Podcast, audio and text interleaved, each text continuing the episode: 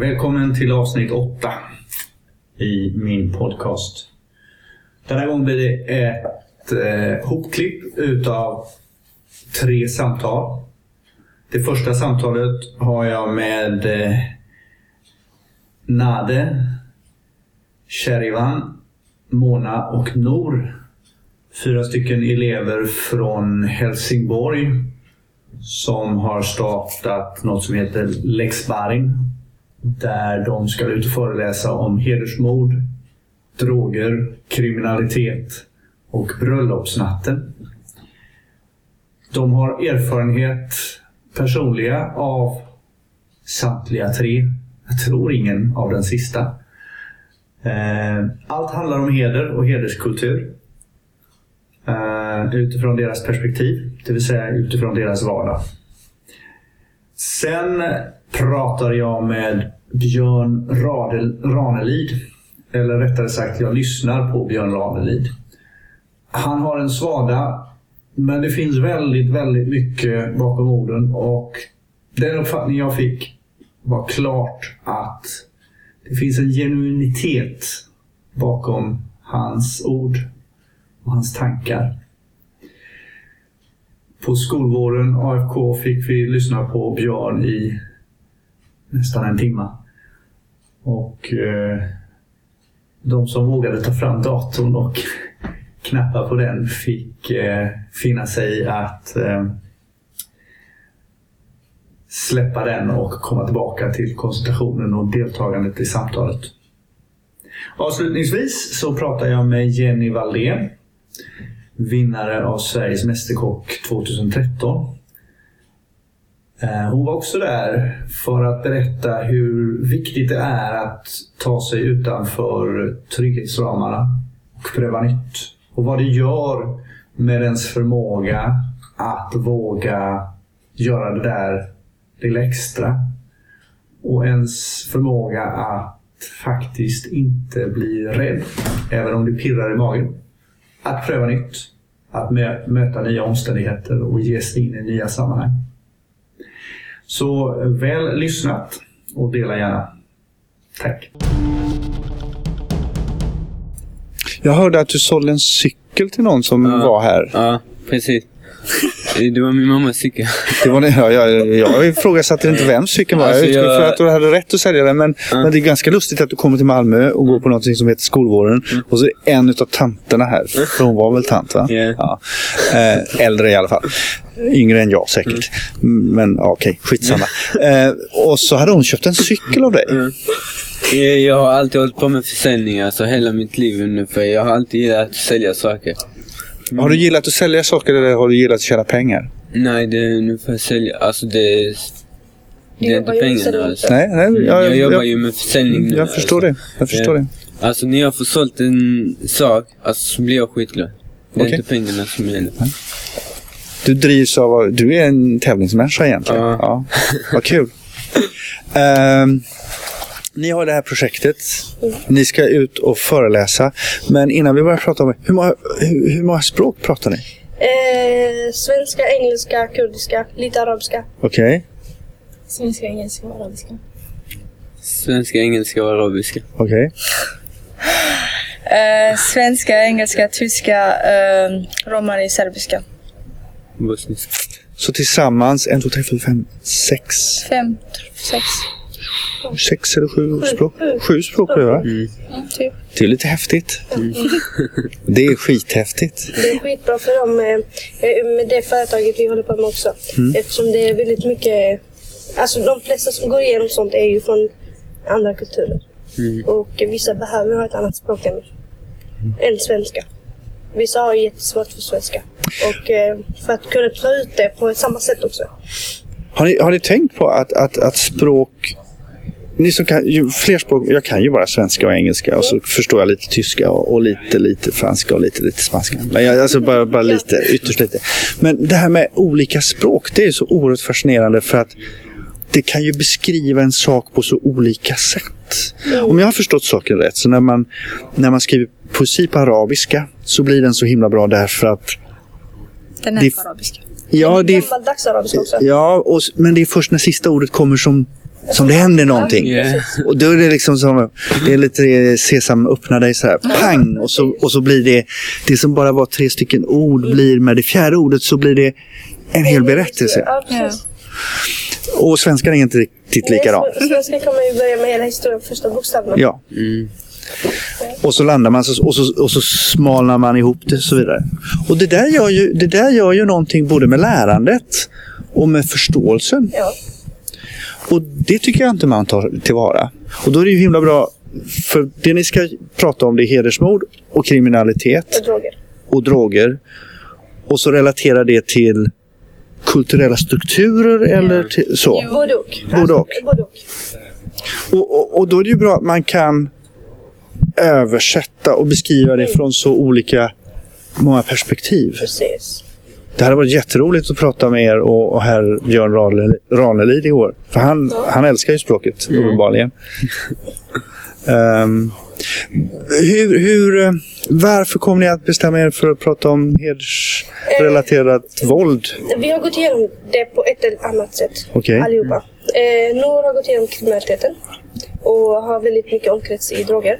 Mm. Eh, Mona har mycket familjemisshandelsproblematik. Mm. Jag har hedersvåldsproblematiken.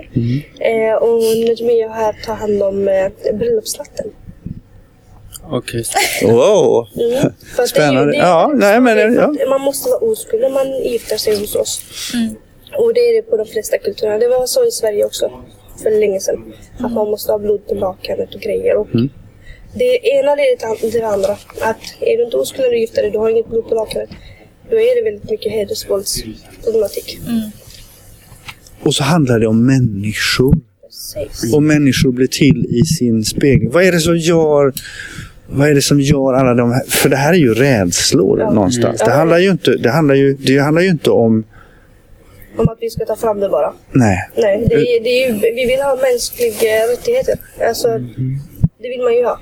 Eh, och det har ju pågått en, sedan väldigt lång tid tillbaka. Och eh, det, vi ansåg att vår skola, vår speciella skola, visste faktiskt inte det. De visste inte att det fanns hedersproblematik tillräckligt i skolan. Det, det var inte förrän jag gick fram till min lärare och sa du, jag går igenom detta, detta, detta. Och då var de jätte- jättechockade. Finns sånt här verkligen? Min bästa vän blev mördad för ett år sedan. På grund av detta. Här i Sverige, Landskrona. i Landskrona. Usch. Jag, jag blir tyst. Jag vet inte vad jag ska säga. Ja, det, det är sånt som får oss att kämpa med. För att nu när hon ändå är borta så vi vet ju om att det kommer komma en när som helst. Och så varje sommar så är det en, någon procentantal som ökar. Att de här ungdomarna, tjejer, flest tjejer som åker utomlands kommer inte tillbaka. Och killar. Precis, Fastän killar killar, killarna har det kanske från andra hållet. Precis, killarna har, eh, alltså de är väldigt tystlåtna. Det är det. Tjejer berättar oftast för sin bästa vän. Åh shit, jag ska bli bortgift när jag åker till Irak. Eller när jag åker till hit eller dit. Killar är mer... Jag De säger- vad- Jag ska på semester. Ja, v- vad ska jag säga till mina vänner att jag ska bli bortgift? De kommer skratta åt mig. Det, det är mest så. Och det är därför killarna... Man måste gräva så mycket i killarnas arbete. För att kunna nå till en grej. En tjej kan komma fram till en tjej, vilken som helst och bara Mår du bra? Behöver du hjälp? Du kan ringa till detta och detta numret. Och då kanske hon går hem och ringer det. Men killar, jag hade kunnat ge en kille 40 nummer. Han kanske inte ens hade ringt en utav dem. Nu var jag på väg att göra en ordvits, men den passar sig inte. Så att jag drar den tillbaka. men, men, men... eh, Men det- jag får ju, alltså, kopplingen till kriminaliteten blir ju intressant. För det är ju ett sätt att uttrycka en Precis. smärta. Precis. Alltså, alltså... Men att de leker coola. Mm. Att det, det, det är ju också det med rädslan. Och då gömmer de sig bakom drogen och kriminaliteten. Och så visar man sig Tuff. tuff. Precis. Men tjejer hade ju fått mer skit om de hade börjat drogen. Det var väldigt spännande att lyssna på Nade och Mona och Sherivan och Nor när de pratade. Eh, Jag har sagt att jag ska komma tillbaka och göra en längre podd med dem och deras, om deras projekt Lex Sparring. Så håll utkik så kommer det en podd med alla dessa fyra när de pratar om sin föreläsning och hederskultur och hedersvåld. Och nu ska vi lyssna på Björn Ranelid. Hjälper vi unga människor att bli sig själva och människor? Mm. Alltså det måste ske eh, i samband och i relation till andra människor. Du blir ju till genom andra människor och bekräftas, eh, förutom att du är född en gång som individ med genetiska förutsättningar, sociala kontexter och miljö. Men du blir till genom andra människor och blir bekräftad och bortstött och entusiasmerad genom andra människor. Om du själv kan ständigt bestämma dig för att ha någon slags devis eller maxim att du ska vara dig själv, inte spela teater. Det kostar dig mycket ibland att stå på dig och säga ifrån. Du sitter i en grupp med människor, de talar illa om mig som gott, då ska du resa dig upp och gå. Ingen kommer göra om det fler. Det kallas för praktisk kritik. Sitter tre människor, så går en, så talar man illa om honom så gott. Då reser du upp och går och säger jag vill inte vara med om detta. Ingen kommer att tala illa om fler gånger om den människan. Det är praktisk kritik. Så man kan överföra detta till många sociala sammanhang. Man klarar inte av det alltid. Ibland får man ta till kanske någon vit lögn. När man, någon människa säger en snygg skjorta så tycker man kanske att det var inte det snyggaste. Men det behöver man inte kränka människor. Man kan säga ja, det ser inte så tokigt ut eller sådär. Man kan inte alltid genomföra det. Men när man blir till av andra människor så får du själv praktiskt, etiskt visa vem du är i mötena med människor. Alltid konkreta möten. Det är alltid att du måste visa upp det när du träffar människor, när du är i skolan eller när du är i, med kamrater eller vad du nu är på fotbollsarenan. Och det är detta som jag säger är det enklaste som finns om man betänker att det krävs ingen utbildning för det. Det kostar ingenting och det väger ingenting. Så allt det som görs till människor väger ingenting och kostar ingenting. Och det är inte något märkvärdigt. Du ska inte läsa det till en massa. Du ska erövra den insikten genom praktiska, konkreta sociala sammanhang. Och det är därför jag säger att jag har bestämt mig för detta. Jag är ändå en av Sveriges mest bevakade människor man ser till media. Men jag har ju sagt så till mig själv, de kan hålla på och ljuga bäst de vill. Det är fyra, fem stycken. Det är skurkar. Jag ser ju på dem varför de håller på med mig så här. Det är inte han. de, de, vet jag, jag vet ju varför de håller på så där med mig. För det ser jag ju på dem. Jag ska inte nämna dem vid namn. Men jag vet ju varför de gör så här med mig. Och de ser mig på scenen eller varit fotbollsspelare. Och, och att jag står inte så här. Och, utan jag är rakt fram och jag pratar och jag uttrycker mig. Men alla som känner mig från det förflutna vet om jag har inte ändrat mig så mycket. Jag kan väl förkovra mig lite i språket. Men Percy Larsen, mina forna elever, säger att han är som han var när han var lärare. Och i och med att du inte spelar teater och tar de riskerna du gör i den stund du visar vem du är, så får du en annan smäll. Men samtidigt som du det så, du blir ju respekterad. För de vet om att när du säger någonting så menar du det. Bortsett från de där fåtaliga tillfällena, du får vara lite snäll och vänlig. Men det är, bara- det är ju inga tunga situationer.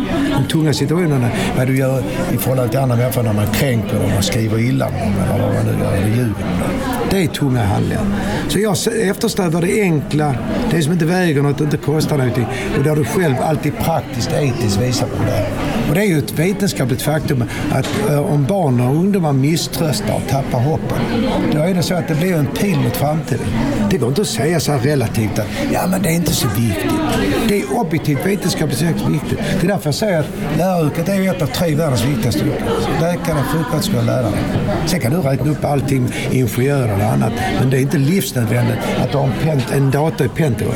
För vad gäller för en dator i Pentagon? Den har aldrig haft en sexuell utlösning, aldrig fått barn, aldrig gift sig, aldrig längtat, aldrig sörjt, aldrig gråtit. Det gäller idag, det gäller om 50 000 år. Så alla datorer i Pentagon är alltid underlägsna Downs syndrom i känslor, och glädje och lust. Så hur handikappad du än är intellektuellt och på annat sätt så ska du aldrig gå i den fällan att du komparerar. Det är därför jag tar in Stephen Hawking och Thomas Tranström i 47 kommissionen. För ingen i publiken kan säga emot. Men om man kommer in i en social kontext, Stephen Hawking, man rullar in honom med rullstol, eller Thomas Tranström, då skulle en fördomsmänniska som, fördomsfull människa som Hitler säga bort med dem. Han ser inte klok ut, saliven rinner ur mungipan. Men det, det är ju det vi gör när vi, när vi, när vi säger nedlåtande saker som CP eller annat Ja, ja, om ja. andra Ja, människor. jag. Att, att, att, och då, får man, då måste man säga stopp. Ja, men du, du som vuxen, jag vet inte, är du pappa också? Det är min son. Ja, det är så. Det kan jag säga till dig. Jag känner. Är- Då är det så att när, du visar vem, när pappa visar vem han är, det är som jag sa till min fru. Hon får lov att ringa till Expressen efteråt när som helst om jag skulle hålla upp handen och hota. Eller att jag ska komma hem berusad och eh, skrämma barnen och sånt där. Det är ju inte så, man, jag är inte världens bästa barn, men jag går inte in i en situation där jag planmässig ondska skapar eh, situationer där människor lider. Det kallar jag för planmässig ondska. Det är när du kalkylerar med att nu ska jag skada honom, nu ska jag göra det. Så fort de bara öppnar munnen och pratar till exempel om, om eh, vissa eh, delar av världen, då brukar jag skratta till och säga herregud, tala om kineserna, vilken kultur de hade. Tala om Indien, tala om Kina, vad de åstadkommer där. Indien är ju tillsammans med Kina och Brasilien och Ryssland BRIC-länderna. USA idag får höja ett tak på skuldbördan för att de ska kunna hantera det. Detroit har gått i, i konkurs. Hade vi skött vår personliga ekonomi lika dåligt som Detroit i USA, då hade jag ju varit bankrutt. Medan då idoga människor från Indien och afrikanska kontinenten står upp med alla dåliga odds och kämpar och trotsar och fightas. Smutsigt vatten, sjukdomar och spar. Och det, detta vi måste lära oss när vi, är en privilegierad i en svensk skola. Sitter och daltar och tycker ja det är så hemskt, jag får inte ha lurarna på mig, inte kepsen på mig, inte snusa. Vad är det för dumheter? Alla vet ju om att du kan inte hålla en lektion om alla gör vad de vill. Nej, och, och samtidigt om, om du, om du upp, uppstår dialogen, ja, då, då, då sitter inte kepsen där. Då snusar man inte, då, då, för då är man där i närvaron. Det är inte så att jag hänger på keps. Min, min yngste son har ju tatuering överallt. Han har också keps. Jag menar, vad hade han snusar också? Det är inte det det är. Det spelar ingen roll om du. Det är inte det. Utan det är ändå man gör det man kan för att skapa ja, en Dialog. dräglig situation i klassen. Då sitter alla med sina mobiler och de snusar och håller på och slänger ut snuset på golvet. Det går ju inte. Det tror jag du förstår direkt också. Man kan inte ha lektioner där det är en sådan kaos. Du ska ha lugn och du undervisning. Jag träffade en ung man som, som eh, hade misslyckats på, på grundskolan så han fick gå på vad vi kallar i Göteborg Vinga gymnasiet. Då man läser ett extra år för att klara av grundskolsbetygen. Och han är jättefanatisk IFK-supporter. Han målar och så hade han kommit med att vara med i en eh, statistroll i film och tyckte att det här med skådespeleri var intressant. Så han bestämde sig när han började på Vinga Gymnasium, Nu ska han klara av betygen. Han skulle måla, han skulle vara, fortsätta vara IFK-supporter och så skulle han spela lite mer teater. Och så sa han, och så skulle han inte ha flickvänner och han skulle inte försöka ha kompisar utan han skulle bara ägna sig åt det här. Och så, så hjälpte jag honom att köra hem eh, tavlor och så säger han så här, och jag fattar inte vad det är som har hänt, så han. Jag har flickvän och jag har jättemånga kompisar. Och på högstadiet så jagade jag ju flickvänner och jag jagade kompisar. Så sa jag, men har du tänkt på en sak? Det du gör nu, det är att när, när de träffade dig för tre månader sedan så var du Mikael som målade, hejade på IFK Göteborg, tyckte om teater och fokuserade på skolan. Och träffar de dig idag så är du samma Mikael. Träffade de dig förut så var det olika Mikael varje gång. Nu kan de förhålla sig till dig. Och då säger han så här, varför var det ingen som visade det för mig tidigare? Var det så enkelt? Det måste göra göra. Du måste göra det. Och det är bara att bestämma sig för som, som vuxen och förälder hur man ska uppträda i förhållande till ungdomar. Jag, alltså jag ser att det ska inte finnas några gömställen. När mina barns kompisar kom hem, ja, de sa alltid till barnen, pappa du bryr dig inte om, har du ens lagt märke till många svarta kompisar? Vadå svarta? Det bryr oss inte ett smack om. Vi bryr oss bara om hur de är som människor. Jag står inte där och räknar och så, ja, där kommer en från Indien, kommer en från Afrika eller vad det nu är. Utan det är vad de gör hemma hos oss. Artiga, vänliga, tar i hand, sitter hos oss vid bordet och äter. Det är trevligt tillsammans. Det är ju enda- det är enda som rättas i livet. Jag säger ju att livet är som störst när det, när det är minst dramatiskt. Det är minst dramatiskt och där det dessutom är en, en klangbotten där du inte söker sensation, utmärkelse. Och då är det alltid från att betrakta min äppelund i Kivik till att titta på rapsfältet. Eller att du sitter med några vänner och pratar dricker en kopp kaffe. Det är den här stillheten som alla människor behöver. Jag är dessutom av den övertygelsen att, eh, att eh, alla på något sätt har en gudagnista i sig. Så är det. Nu hinner inte så mycket till. Så vi får ta en avslutande och säga så här, att eh, fortsätt att kämpa som du gör ihop med barnen och ihop med ungdomarna. För att om alla bidrar på det sätt som jag sa tidigare, lärare, föräldrar, morföräldrar, farföräldrar, syskon, och vänner, bekanta, så får du en jordmån som är annorlunda. Och det råder ingen determinism. Alltså determinismen har att göra med fosten genetiken. Men du har en sån gigantisk frihet i ditt sätt att vara som människa. Det är därför en Martinsson som såldes på ett torg blev Nobelpristagare i litteratur. Det är därför Eyvind Jonsson blev Nobelpristagare i litteratur. Det är därför man kan uträtta handlingar som man inte kunde drömma om. Att man säger, men kunde den människan? Ja, det klart man kan. Så att så är det. Och den lilla flickan som är 16 år nu ifrån Pakistan Ja. som blev skjuten i huvudet av talibaner. Henne sa jag, det är en skam att du inte fick Facebook. Mm. Jag har skrivit om henne. Det vet du att jag har utnämnt henne till världens just nu modigaste människa? Man tänkte skjuta henne en gång till. Ja, det är ju fullkomligt medveten om det. Ja. Och hon var 14 Och ändå hon år och hon trotsade. Så alla ungdomar i hela världen skulle tänka, denna flicka som strider för. Jag gick in nu och skrev texter till Afghanistans flickor. Jag fick ihop så mycket pengar, så en halv miljon. Så jag fick, alla pengarna gick oavkortat till flickor i Afghanistan. Nu har jag sett till så att 5 000 flickor i Afghanistan kan gå i skolan. Jag tog in betalt. Jag jobbade 14 dagar nonstop. Min fru var vansinnig med att jag hade inte tid.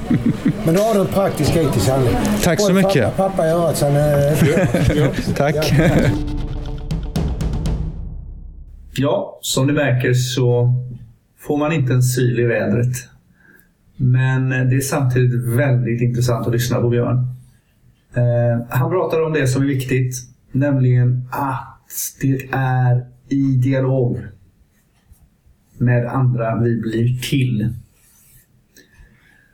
Och en liten reflektion då gör ju att man kan förundras över polisens Facebook-sidor där de ger uttryck för saker och ting. Invektiv och adjektiv används och blandas. Där man utgår från att folk är dumma. Det blir väl i en spegling en klackspark rätt i ansiktet på de som yttrade det. Tyvärr.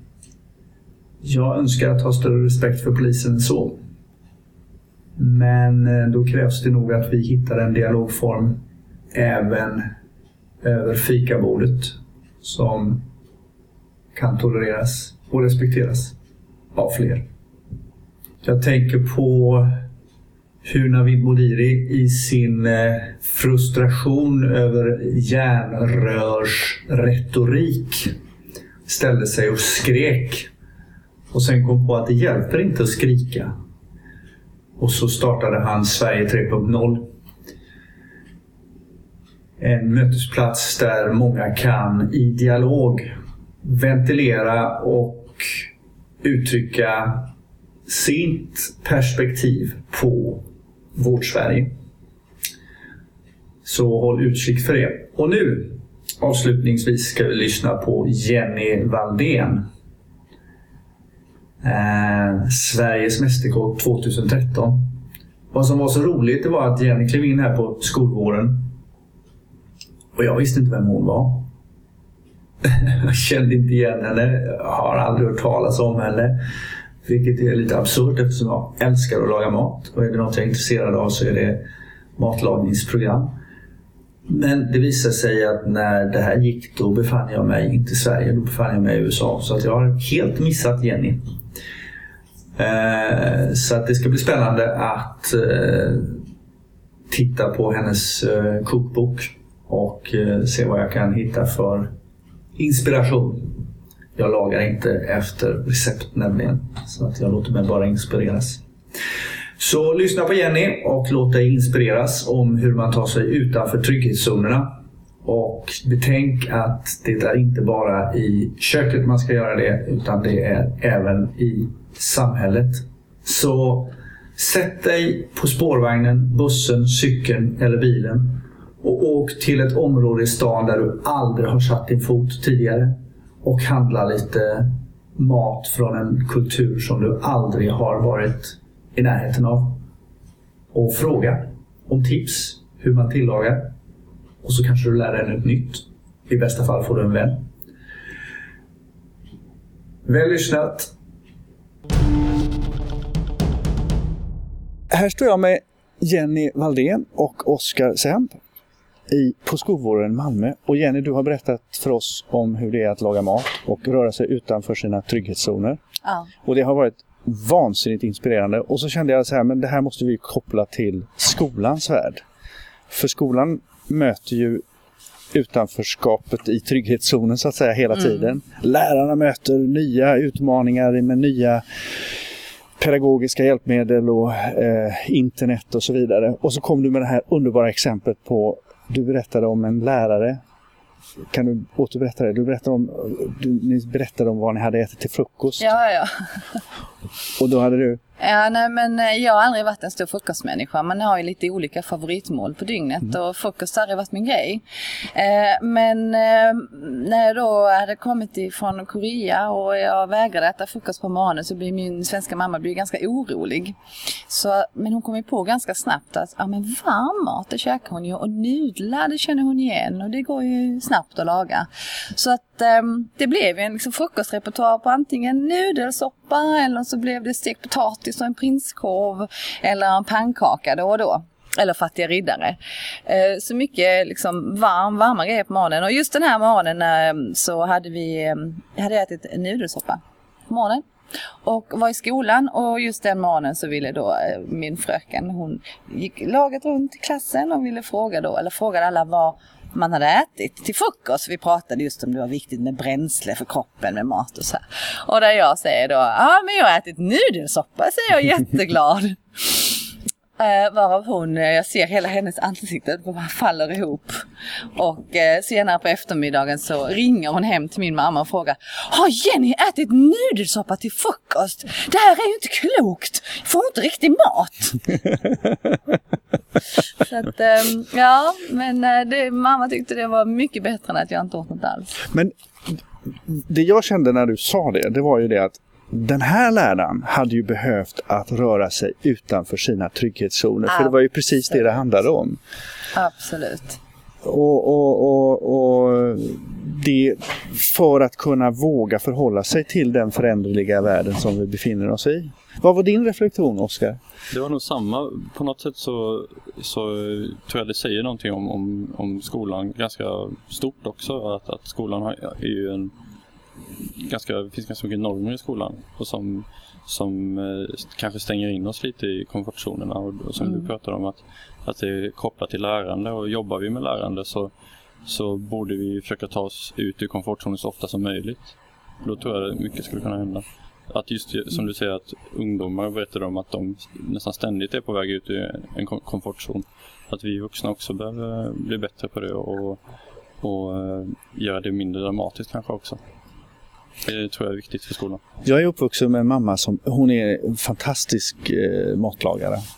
Och så har jag en pappa som är väldigt spontan så han kunde komma hem och säga ja nu är det åtta personer på middag. så att, så att, och, och, och i min värld så har det alltid varit så att det var alltid okej att ha kompisar med sig hem. Så att min mamma levde alltid här i ditt kylskåp om ni känner till det här Ja, det konceptet. gjorde min så. mamma Mm, också. Så. Och, och, och det är väl kanske lite grann det som man måste förhålla sig till skolan. Alltså här är ditt kylskåp, vi kliver in i ett klassrum. Det här är eleverna som vi har framför oss. Det här är vad, vi ska äta mat idag, vi ska lära oss något idag. Hur gör vi?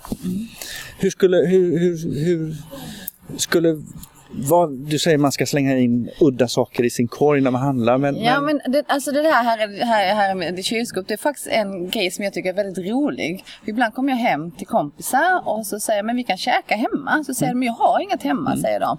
Jo, säger jag, det har du. För jag är också uppvuxen med här i ditt kylskåp. Min bror han hade hårdrocksband. Så där var ju sex stycken killar som sprang eh, liksom upp och ner i källaren och spelade och åt ofantliga mängder mat. Och så jag och så min syster som hade massa kompisar.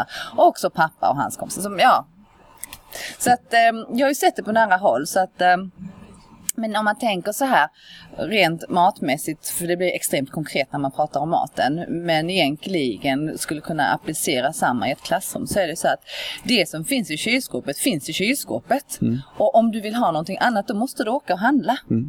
Men det går att göra fantastiska saker med det du har i kylskåpet men om du bara tänker på hur du ska använda det på bästa sätt. Och det tror jag också att man kan applicera i ett klassrum. Verkligen, det tror jag också. Så, så, så, så snart ser vi en kokbok med kopplingar till, till skolans värld där man liksom går in och tar olika kulturer och, och blandningar. Alltså jag, tänk, jag tänker på, på alltså i, i klasser idag så elever kommer ju från olika håll. Vi har friskolor så man kommer från olika stadsdelar. I Göteborg så finns det en friskola som heter eh, eh, ah, IFK Göteborg har, det ett fotbollslag i Göteborgs fred här i Malmö som... Jo, men det inte jag har- vet. jag tror alla vet. de, de, de har, de har en, en friskola och det som jag säger, det är det största integrationsprojektet någonsin. Därför att det kommer elever från hela Göteborg, från alla kranskommuner. De kommer från alla socioekonomiska bakgrunder. Det, det är liksom, det, ibland så är det någon som lämnas av i familjens tredje bil som körs av en barnflicka och det är en SUV BMW eller Audi mm. eller något liknande. Och sen är det grabben som går med nya fotbollsskor för att han går ju på fotbollsskola men i övrigt så är det begagnade kläder. Mm. Och han, han har inte ens spårvagnskort utan han går hela vägen till skolan. Alltså det är ytterligheterna. Och, och, eh, och eh, där möts man och där är det verkligen, här är ditt kylskåp. Det är den, det är den situationen man har där och då. Och det skulle vara intressant att utveckla konceptet, eh, nästan, nästan en tv-mässig grej. Alltså det kommer att, gå att, jättebra att, kan man säga direkt också. Ja. Man vet att det kommer gå bra. Ja, men man vet ju det. Det är lika bra som eh, när du öppnar ett kylskåp. Du vet ju att det kommer bli bra mat på något sätt. Om, det, om du inte kommer hem till en ungkarl där det står en senapsburk och en, en ketchupflaska och öl. Jag vet inte Där riktigt. har vad. han kanske en korv i frysen. Ja. Ja, vad jätteroligt att få träffa dig och jätteroligt att få höra om, om, om matlagning och framförallt utanför trygghetszonen. Det blir jätte, jätteroligt att vara här, verkligen. Ja, då har ni fått tre stycken inlägg från skolvården Malmö, AFK. Away from Keyboard. Skolvåren hittar du på Facebook. Du hittar också skolvåren på dess egen hemsida. Och kan följa på Twitter allt det flöde som finns i och kring skolfrågor. Det är med skolor som det är med matlagning. Det gäller att ta sig utanför trygghetszonerna. Inte göra som man alltid har gjort. Utan precis som jag sa i samtalade med Jenny att vi har klassrummen som vi har. Vi har eleverna, de är där. Att gå in i ett klassrum och göra lärande är som att göra lite här är ditt kylskåp. Jag önskar att våra politiker också inser att vi har de lärare som vi har. Vi kan tycka hur mycket vi vill om att det är alldeles för få som söker till lärarhögskolan. Men vi ska inte förringa de som faktiskt gör det. Utan vi ska lyfta dem och säga vad behöver du? Vilka hjälpmedel behöver du för att bli världens bästa lärare? Eh, och eh, om vi gör det så kommer vi också få effekten att fler söker sig till lärarutbildningen eftersom det visar att vi bryr oss om ett av de viktigaste professionerna i vårt samhälle, lärare. Tack för att du lyssnade och eh, det kommer snart ytterligare podcast med Lex Sparring, våra vänner från Helsingborg. Och det kommer också komma andra podcasts med andra vänner i Sverige. Tack!